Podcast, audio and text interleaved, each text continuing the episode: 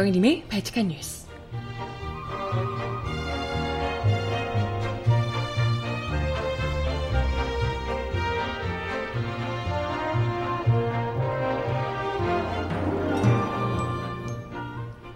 여러분 안녕하세요. 발칙한 뉴스 정혜림입니다. 태풍 쏠릭이 한반도를 핥히고 지나간 뒤 잇따른 비 소식에 9월 초까지 폭염이 사라질 것으로 전망되고 있다고 합니다. 다행히, 아, 다행이라고 하긴 좀 그럴까요? 아무튼, 한반도를 정주강으로 지나가며 많은 곳에 강풍과 바람, 비를 뿌렸던 쏠릭은 폭염을 함께, 폭염과 함께 오늘 정오를 기준으로 한반도를 빠져나갈 것으로 예상되고 있다고 하네요. 너무 걱정을 했던 것에 비해서는 그래도 아주 큰, 아주 큰 피해까지는 아니었던 것 같은데 그래도 아직까지 다 빠져나간 건 아니니까요. 곳곳에서 또 비가 많이 오고 있고 바람이 많이 부는 것도 있고 하기 때문에 완전히 빠져나갈 때까지는 좀 주의를 하셔야 될 것 같습니다. 오늘 이 태풍을 뚫고 2차 이산가족 상봉도 열린다고 하더라고요. 아무튼 어, 태풍이 지나고 간 나간 자리에는 좀 선선한 바람도 같이 불어왔으면 바람이 드네요. 음악 듣고 와서 오늘 이야기 함께 나눠봅니다. 첫 곡은요. 10cm가 부르는 매트리스 듣습니다. 신청곡 있으신 분 주세요.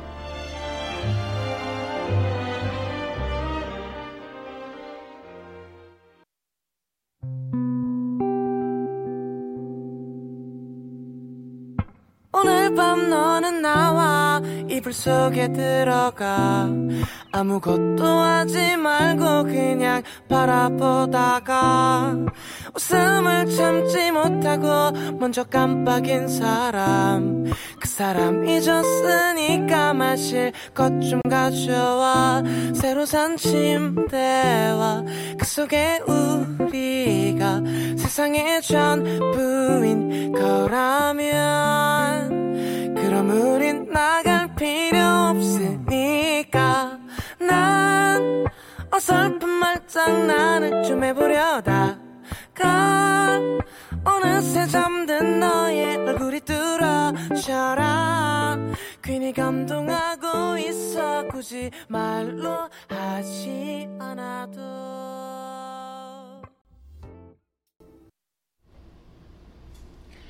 네, 첫 곡으로 10cm의 신곡인 매트리스를 듣고 오셨습니다. 음악은 잠시 후에 전해드리도록 하겠고요. 어, 어제 막 두려움에 떨면서 태풍 쏠릭에 대한 이야기를 한참 했던 것 같은데, 물론 피해 이재민들도 발생을 하고, 또 부상자도 추가로 발생을 하고 하긴 했지만, 너무 심하게 걱정했던 것에 비해서는 그래도 좀 약하게 많이 새가 약하게 어, 좀 지나가고 있는 듯합니다. 그리고 또 아무래도 이 수도권 저도 뭐 수도권에 살고 있지만 수도권 쪽에 많은 분들이 이제 모여 살고 계시는 이 지역 쪽이 또 영향권에서 약간 벗어난 상황이라서 더더욱이 조금 호들갑 떠는 게 약간 좀 덜해지지 않았을까 싶기도 하고요. 아무튼 끝까지 뭐 오늘 한 정오께까지는 그래도 한반도가 계속 영향권이니까요. 그때까지는 다들 이 어떻게 얘가 움직이는지를 끝까지 주의 깊게 보시고 특히 이제 바람이 좀 잦아들었다고 하더라도 비는 굉장히 또 많이 내리거든요. 이럴 때 또 자칫하다가 또 비 때문에 피해를 볼 수도 있기 때문에 조심조심 끝까지 긴장의 끈을 놓지 않으셔야 될 것 같습니다. 아, 네. 아무튼 이 비가 그치고 나면 우리 지금 폭염 너무 심했잖아요. 그래서 아 이제 폭염이 완전 9월까지 계속해서 이어지는 거 아닐까 걱정을 좀 했었는데 뭐 태풍 한번 확 심하게 핥히고 지나가고 나니까 너무 워낙 세고 강풍에 바, 비바람이 어마어마했으니까요. 폭염도 같이 싹 데리고 빠져나간다고 하네요. 그래서 그나마 우리가 어, 한반도의 열 지열이 식힐 없었는데, 식힐 방도가 없었는데, 이제 좀, 좀 살만한 좀 가을 날씨가 가을 날씨까지는 아니어도 어쨌든 제법 선선한 바람이 불지 않을까 기대를 하고 있습니다. 괜찮겠죠? 오늘만 우리 오늘 정도까지만 잘 버티면 괜찮겠죠? 네, 아무튼 어, 오늘 이야기를 좀 드려보고자 하는데요. 오늘 국정농단 사건으로 1심에서 중형을 선고받은 박근혜 씨 그리고 비선실세 최준수 씨가 두 번째로 법의 심판대에 서게 됩니다. 오늘 항소심이 있는 날인데요. 어, 대법원은 법리 문제만 따지는 법률심의만큼 국정, 국정농단 사건에 대한 사실관계 판단은 사실상 오늘 선고로 끝이 나게 된다고 합니다. 그래서 지금 발칙한 뉴스를 진행하는 오전 10시에 지금 박근혜 씨 항소심 선고 공판이 열리게 되는데요. 박근혜 씨 선고 공판이 끝난 뒤에 곧바로 11시부터 최순실 씨와 안종범 전 청와대 정책조정수석의 항소심 선고가 진행이 된다고 합니다. 어, 뭐, 원래는 박근혜 씨, 최순실 두 사람이 1심 때는 다른 날 선고가 됐었는데, 오늘은 아예 10시부터 11시까지 박근혜, 그 다음에 최순실 이렇게 같은 날 선고를 받게 됐습니다. 음, 네. 최 씨와 안전석은 1심 단계에서는 박근혜 씨와 함께 심리를 받았었는데 박근혜 씨가 중도의 재판 보입곳을 선언하면서 심리가 늦어져서 선고 기일도 분리가 됐었다고 하네요. 아 그렇구나. 아무튼 글쎄 뭐 박근혜 씨가 과연 이번 재판에 나왔을까? 나왔나요? 모르겠네. 어... 일단은 기존의 다른 재판들도 전혀 나오지 않았던 사람이라 이번에도 글쎄 안 나오려고 하지 않을까 생각이 듭니다. 아무튼 뭐 박근혜 씨 같은 경우에는 최수실 씨와 공모해서 미르재단 K스포츠재단의 대기업들이 774억 원을 강제 출연하게 하는 등 총 18개 이르는 혐의로 기소돼서 1심에서 징역 24년, 벌금 180억을 선고받은 바 있습니다. 검, 이, 박근혜 씨 같은 경우는 항소하지 않았고요. 검찰만 일부 무죄 판단에 불복해서 항소를 한 상황입니다. 그리고 최순실 씨 같은 경우에는 징역 20년과 벌금 180억을 선고받은 바 있습니다. 근데 항소심에서 글쎄 과연 더 많이 나올까? 보통은 항소심 이렇게 올라가면 좀 줄어드는 편이잖아요. 어떻게 될지 궁금한데 그 무엇보다도 핵심은 아무래도 삼성그룹의 각종 출연 지원금 등에 적용된 뇌물 혐의가 얼마나 인정되는가. 이게 이제 중요할 겁니다. 이게 이제 이재용, 삼성 이재용 부회장과도 굉장히 밀접한 관련이 있는 부분이고, 이 부분 때문에 그때도 형량은 뭐 24년 이렇게 해도 굉장히 분노를 했던 거잖아요. 결국은 이재용에게는 박근혜는 유죄여도 이재용에게는 면죄부를 주겠다. 삼성에게 면죄부를 주겠다. 이런 이제 의도가 깔려 있는 거라. 이제 굉장히 좀 많이 유의 깊게 봤던 1심에서 지목이 됐던 부분입니다. 과연 이번 항소심에 삼성과 관련된 뇌물 혐의가 얼마나 적용되는가? 이게 이제 핵심이 아닐까 이런 생각이 듭니다.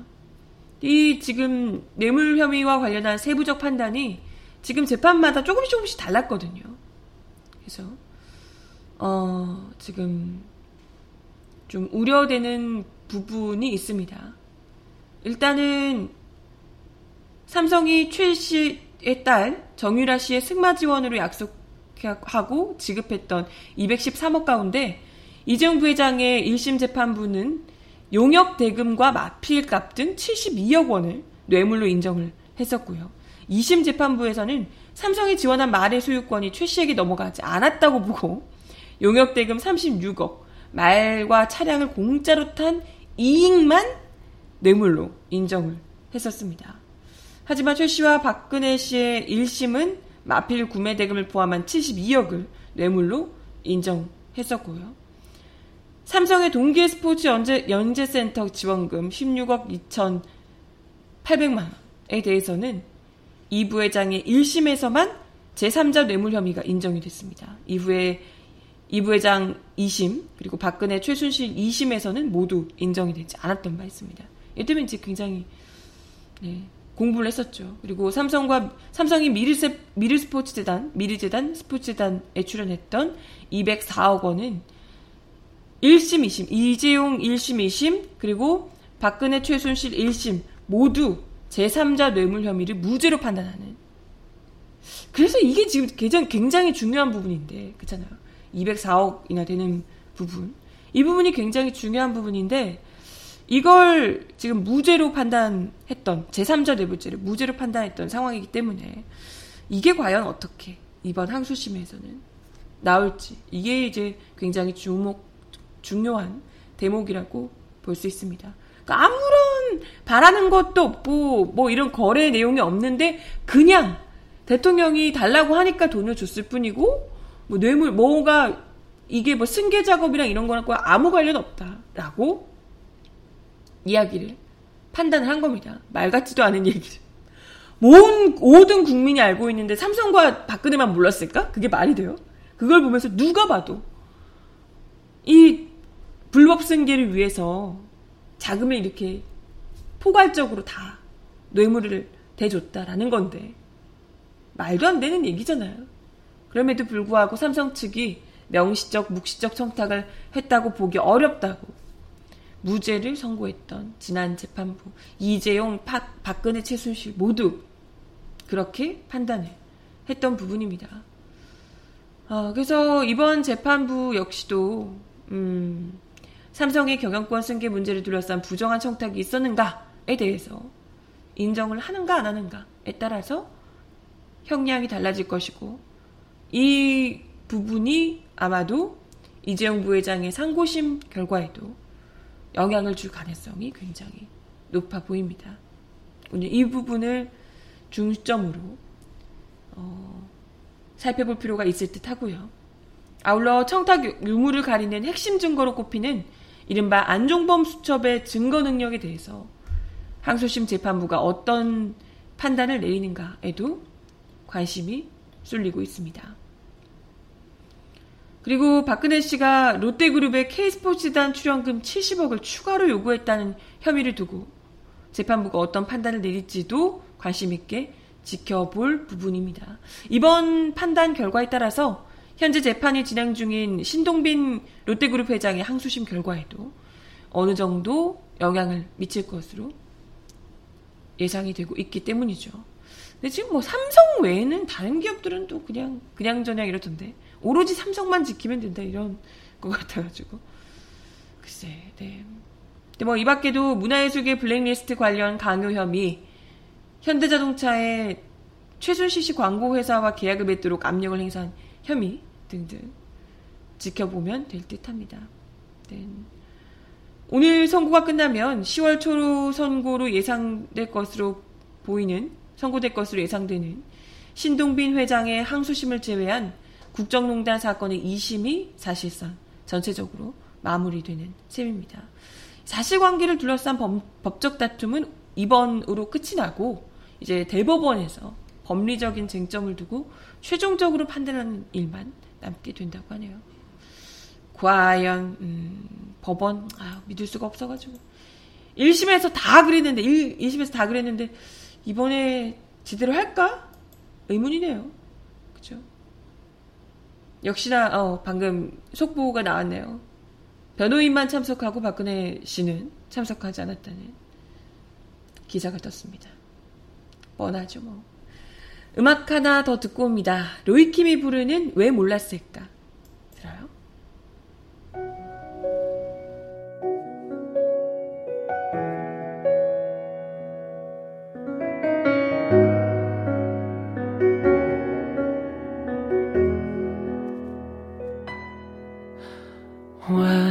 그땐 몰랐을까 내 품에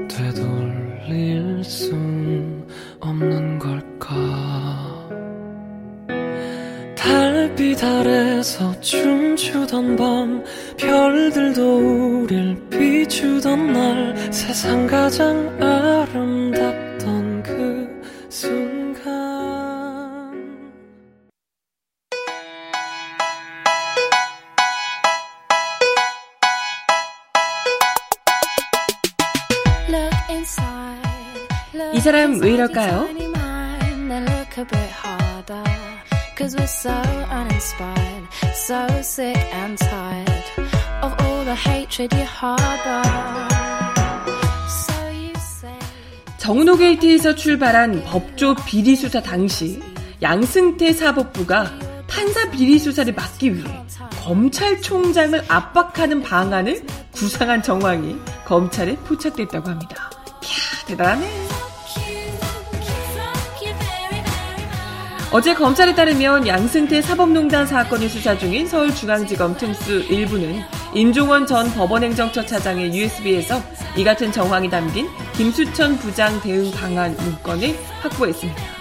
문건이 작성된 2016년 당시 정운호 전 네이처, 퍼, 네이처 리퍼블릭 대표로부터 억대의 금품을 받은 혐의로 기소된 김수천 부장판사에 대한 검찰 수사가 진행 중이었다고 합니다. 해, 당 문건에서는 어, 다른 판사들로 수사 확대를 차단하기 위해 다른 판사들로 수사를 확대시키는 걸 차단하기 위해서 검찰에 강력한 메시지를 전달할 필요가 있다라며 김수남 당시 검찰총장에 대한 압박을 암시하고 있습니다. 특히 문건에는 김 전 총장이 서울중앙지검으로 재직하던 2014년 정 전 대표의 상습 도박 사건이 서울중앙지검에서 한 차례 무혐의 처분을 받은 사실을 지목하며 과주기 의혹을 제기하는 방안을 제시했습니다. 이 문건에는 이런 의혹을 언론에 알리거나 법원행정처장 등이 검찰총장에게 직접 메시지를 전하는 구체적인 시나리오까지 담겨 있었다고 합니다. 나중에 기소된 정 전 대표의 재판 기록을 검토해 과거 무혐의 처분의 문제점을 분석한 내용도 담긴 것으로 전해졌습니다. 또한 검찰은 당시 서울중앙지법 형사수석 부장으로 일하면서 신광열, 임성근 서울고법 부장판사 등이 법조비리 관련 수사 기밀을 법원행정처에 유출한 정황을 포착해서 수사 중에 있습니다. 검찰은 수사 기밀 누설 혐의 수사를 위해 두 부장판사에 대한 압수수색 영장을 청구했지만 법원은 이걸 또 역시나 기각했다고 하네요.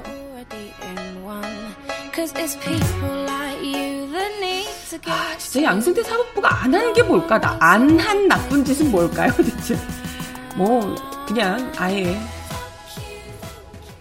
법관의 이름을 쓰고 모든 불법적인 짓은, 불법적인 짓은 그 사법의 권력을 가지고 다 휘두른 게 아닐까, 이런 생각이 듭니다. 아니, 뭐, 검찰총장까지 압박하자. 그것도 자기들 판사의 비리를 막기 위해서, 비리를 덮기 위해서, 비리 수사를 덮기 위해서, 검찰총장까지 압박하자, 이런 얘기를 아무렇지도 않게 할 정도면, 그 앞에 정말 한낱 힘없고 빼고없는 국민들은 얼마나 숱하게 이들의 입맛에 맞게 그야말로 무슨 벌레 죽이듯이 가볍게 들여 밟음을 당했을까 이런 생각을 하게 되네요. 자, 양승태, 어, 정말, 양승태 사법부. 음악 하나 더 듣고 와서 이야기 이어가 봅니다. 곽진원이 부르는 고스란히. 한 번도 의심한 적 없던 마음인데, 차가워진다.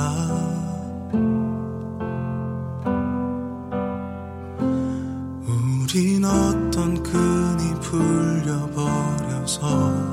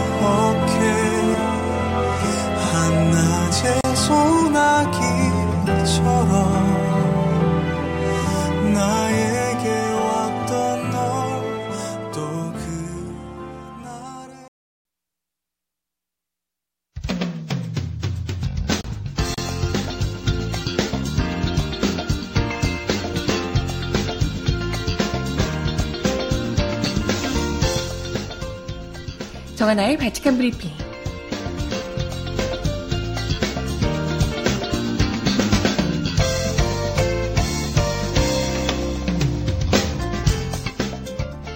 첫 번째 소식입니다. 마이크 폼페이오 미 국무장관이 다음 주 네 번째로 북한에 방문한다고 직접 발표했습니다. 또 새로 임명한 신임 대북정책 특별대표도 동행한다고 밝혔습니다. 폼페이오 국무장관은 현지 시각으로 23일 국무부에서 기자회견을 통해 그동안 공석이던 대북정책 특별대표에 스티븐 비건 포드 자동차 부회장을 지명했다며 그와 함께 다음 주 평양을 방문할 예정이라고 발표했습니다. 미국 외교수장으로 북한과 협상을 주도해온 폼페이오 장관은 그동안 지난 4월 이래 세 차례 방북을 한 바 있습니다. 지난달 초 이른바 빈손 방북 논란을 낳은 3차 방북에 이어 이번이 그의 4차 방북인데요. 하지만 구체적인 방북 일정은 아직 밝히지 않았습니다. 그는 우리는 목표를 향한 더 많은 외교적 진전을 이루고자 내주 북한에 방문할 것이라며 외교를 통해 북한의 안보 위협을 영원히 해결하는 것은 트럼프 대통령의 최우선 과제 중 하나로 꼽힌다며 외교적 해결 노력을 강조했습니다.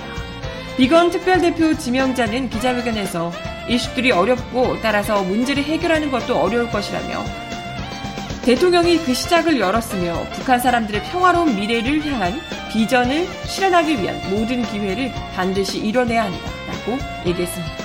그러면서 더욱 안전하고 평화로운 세계라는 우리의 목표를 달성하기 위해 전 세계 동맹과 협력국뿐 아니라 이곳에 있는 국무부 동료 및 미국 정부 인사들과 긴밀히 협력해 나갈 것이라고 강조했습니다. 비건의 지명으로 지난 2월 말 조셉 윤 전 대북정책 특별대표의 은퇴 선언으로 공석이었던 이 자리가 6개월여 만에 채워지게 됐습니다. 그동안 성김 필리핀 주재 미국 대사가 북미 실무회담 미국 측 대표를 맡았습니다.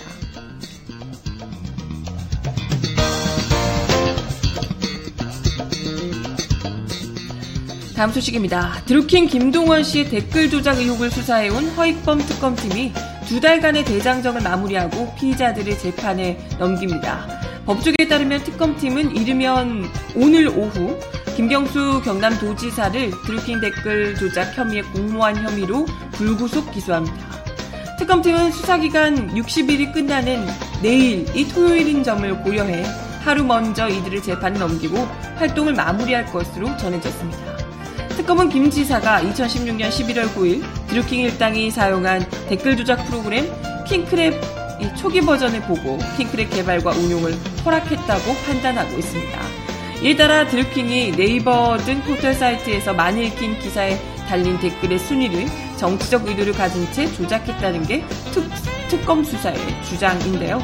특검은 이들이 2016년 12월부터 올해 1월 7만 5천여 개 기사에 달린 댓글 118만 개에 8,800여만 번의 호감, 비호감, 부정 클릭을 했다고 추정하고 있습니다.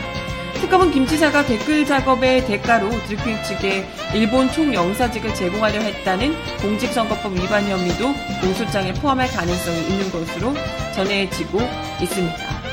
하지만 이와 관련해서 예, 영장을 구속영장을 썼지만 뭐 안 됐죠. 기각, 기각이 됐었죠. 음, 특검이 오늘 아니 내일 수사 기간이 끝난 뒤에 최소한의 인원만을 남겨서 이들에 대한 공소 유지에 전력한다는 방침입니다. 피의자 등에 대한 구체적인 처분 내용은 27일 오후 허 특검이 직접 언론에 브리핑할 예정이라고 하네요.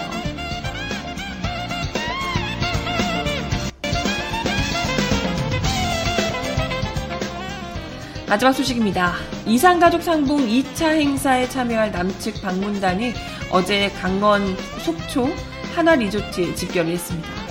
오늘부터 26일까지 2차 상봉 행사가 열리는 금강산 지역이 태풍 쏠릭에 어떤 영향이 있을지가 지금 좀 걱정스러워서 어제 아마 안전관리에 만전을 기하고 있는 상황이라고 하네요. 일단은 글쎄 오늘 오후면 다 지나간다고 하니 무리 없이 진행되지 않을까 싶은데요.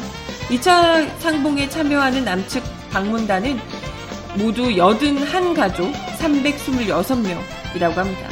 일부 상봉자들과 가족들이 건강상의 이유로 포기하면서 당초 예정됐던 337명에서 조금 줄어들었다고 하네요. 하, 네, 참 어렵게 이런 기회를 얻게 됐는데 건강상의 이유 때문에 못 가게 되셨으면 얼마나 또 한탄스러우실까 싶습니다. 워낙 또 고령들이셔서.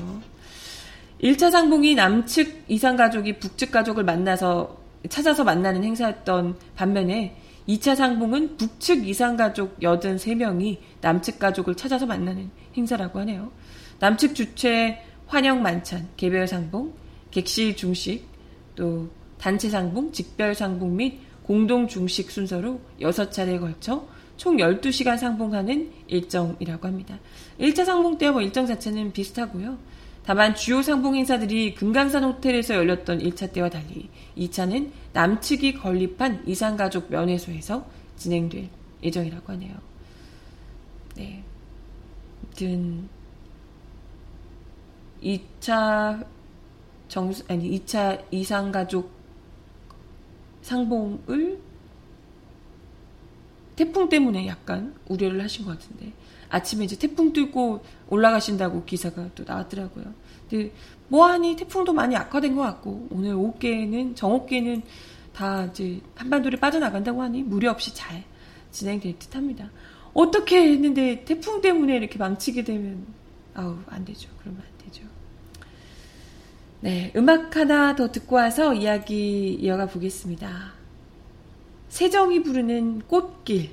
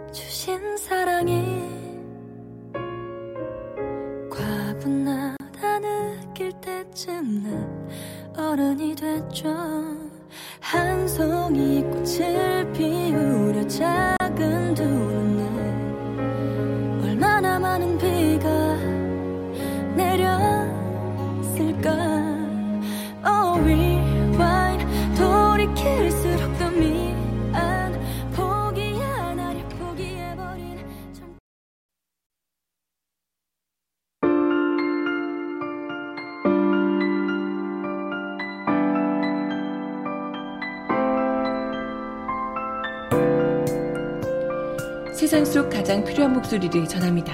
여기 곧 우리가 있어요.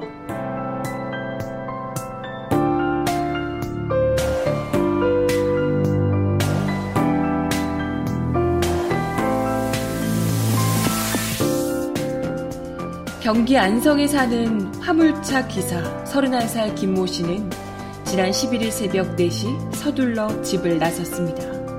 그는 CJ 대한통운의 하청업체인 모 운송회사에서 3.5톤 집 화물차 운전을 해왔습니다.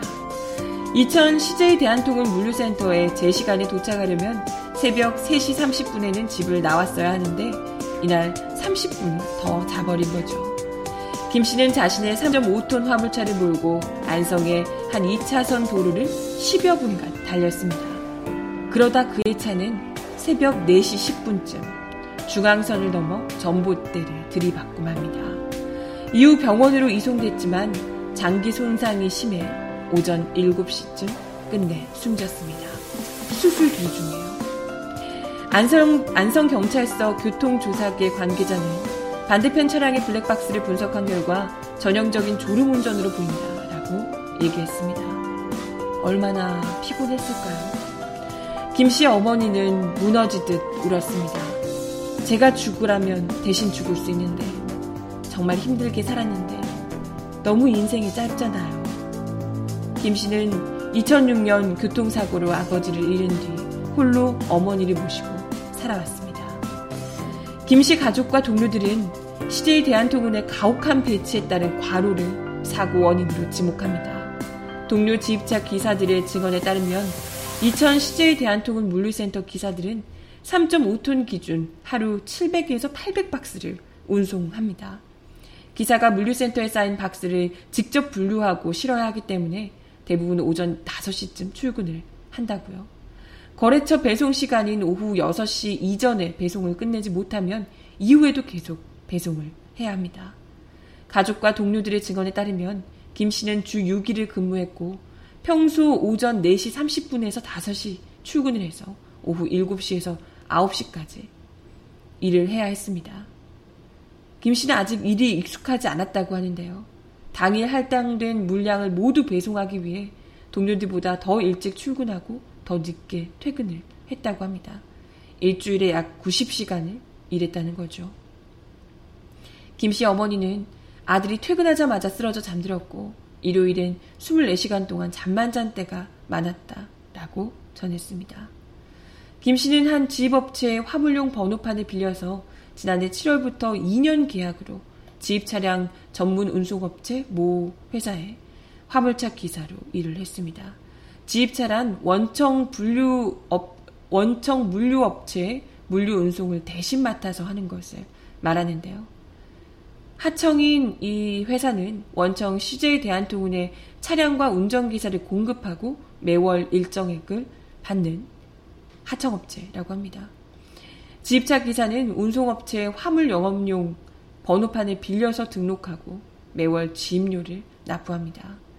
지입차 기사는 사용자와 근로계약 대신 위탁 도급계약을 맺고 일하는 특수 고용노동자로 분류가 됩니다. 회사에 소속돼서 월급은 받지만 개인 사업자로 등록돼 산업재 인정도 받지 못하죠. 이들에겐 근로기준법이 적용되지도 않습니다. 주 52시간 의무도 퇴직금과 4대 보험도 적용되지 않죠. 유급 휴가는 연 3일. 만약 지입차 기사가 주중 하루를 쉬게 된다면 운송업체는 외부 차량 한 대에서 세 대를 불러서 대신 배송하게 하는 이른바 용차비 명목으로 월급에서 10만원에서 30만원을 삭감한다고 하네요. 지입차 기사의 일당은 약 14만원 정도입니다. 하루 종일이라도 용차가 발생하면 자신의 일당을 훌쩍 뛰어넘는 돈이 사라지게 된다는 거죠. 자기가 하루 종일 일하면 14만 원인데 하루 뭐 때문에 쉬게 되면 30만 원까지 내야 된다는 거예요. 이틀 일해도 메우지 못하는 돈인 거죠. 매달 운송업체에 지불해야 하는 지입료도 약 20만 원 가량이 통장에서 빠져나간다고 합니다. 김 씨의 동료는 김 씨에게 배차가 힘들지 않냐고 물어봤는데 모두가 힘들잖아요. 라고 대답을 한 적이 있다고 합니다. 동료들끼리 누구 하나 죽어야 바뀔 것이다 라고 했는데 그게 현실이 돼버렸다 라고 얘기를 했습니다. 또 다른 동료는 현실적으로 지입차 기사는 힘들어도 그만두기 어렵다. 관례적으로 번호판에 대한 권리금 2천만 원에서 3천만 원을 내는데 소유권이 없다는 거죠. 이를 그만둘 때는 번호판에 반납하고 그냥 차량만 갖고 나가야 된다. 번호판에 투자한 돈이 있으니 쉽게 그만둘 수 없다. 라고 얘기하는 겁니다. 빌리는 명목으로 2, 3천을 줬는데 그걸 그냥 주는 거, 주는 거예요. 그걸 번호판은 또다시 돌려주고 2, 3천만 원도 꿀꺽하고 이런 상황이니까. 와, 진짜 너무 화나네요. 2, 3천만 원 투자했는데 투자한 걸 받지도 못하고 그냥 노예처럼 불임을 당하다가 나가는 거예요. CJ 대한통운 관계자는 저희도 김씨 사고를 안타깝게 생각하고 있다. 원인이 확인되면 이 하청업체와 연계해서 재발 방지에 최선을 다할 계획이다. 산업재해 인정에 대해서는 유가족과 이 하청업체가 논의할 것이다. 라고 얘기를 했다고 합니다. 자기들은 이것과 상관이 없다. 안타깝지만 우리랑 상관할 바가 아니다. 라고 생각을 하는 거죠. 이 하청업체는 사고로 목숨을 잃은 것은 가슴 아프지만 김 씨는 개인 사업자다.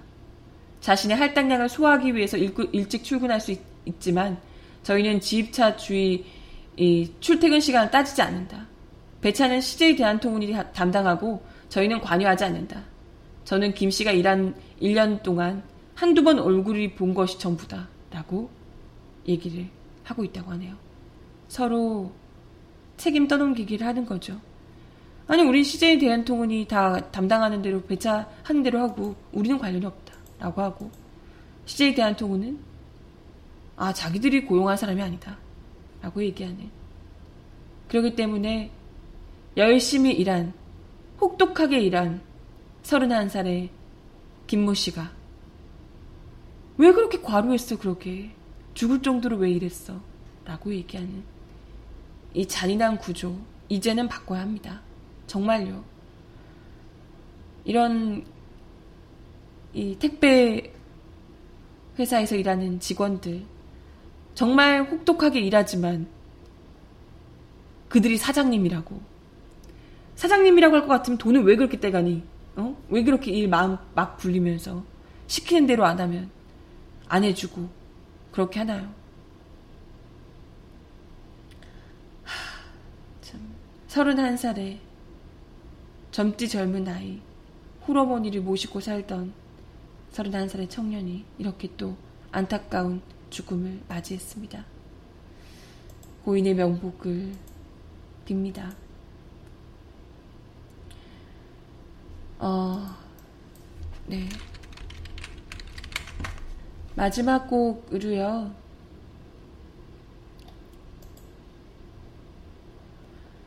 박강현과 이충주의 꽃이 피고 지듯이 들려드리면서 이번 주 바치칸 뉴스도 인사드리도록 하겠습니다.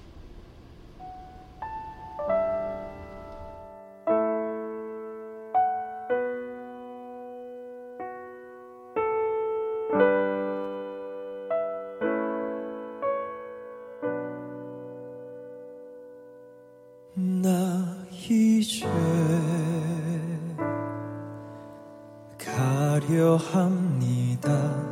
아픔은